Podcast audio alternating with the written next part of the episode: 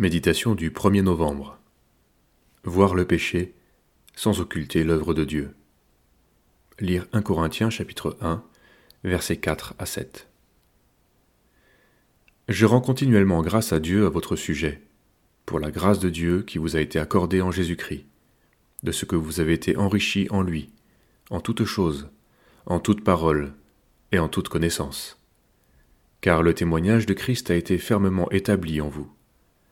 Ainsi donc, il ne vous manque aucun don, dans l'attente où vous êtes de la révélation de notre Seigneur Jésus-Christ. Malgré les nombreux sujets de tristesse et de désapprobation que l'apôtre Paul souligne dans son épître, il loue le Seigneur pour tout ce qu'il a déjà accompli chez les Corinthiens.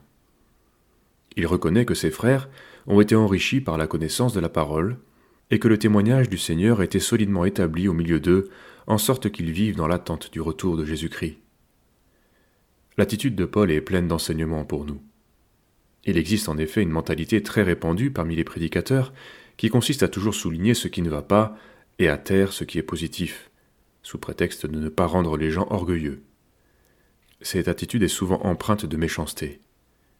Or, un prédicateur doit être libéré de tout esprit de méchanceté. L'exhortation est destinée à convaincre de péché et non à blesser et à accuser. L'accusateur des frères, c'est Satan. La parole doit être donnée au nom du Seigneur, dans un esprit de véritable douceur, sans quoi elle détruit.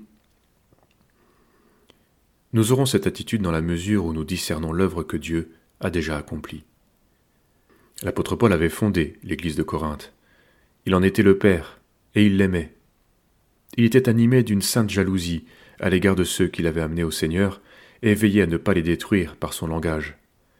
L'expression « Je suis jaloux de vous » en 2 Corinthiens 11, verset 2, marque sa sensibilité et son attachement à cette Église qu'il a fondée. C'est dans cet esprit qu'il pouvait alors reprendre et exhorter avec amour et autorité, se différenciant ainsi très nettement des faux prophètes qui agissent en relation avec leur propre gloire. Nous avons besoin d'apprendre à aimer l'Église tout en connaissant ses failles, car c'est l'Église de Dieu. Ainsi, lorsqu'il s'agit de nous reprendre les uns les autres, nous pourrons recevoir la réprimande, car on se sent malgré tout aimé. Souvenons-nous d'une chose, ce n'est pas parce que tout n'est pas fait que rien n'est fait. Et nous pouvons confesser avec Paul, « Celui qui a commencé en vous une œuvre bonne en poursuivra l'achèvement jusqu'au jour du Christ Jésus. » Philippiens 1, verset 6.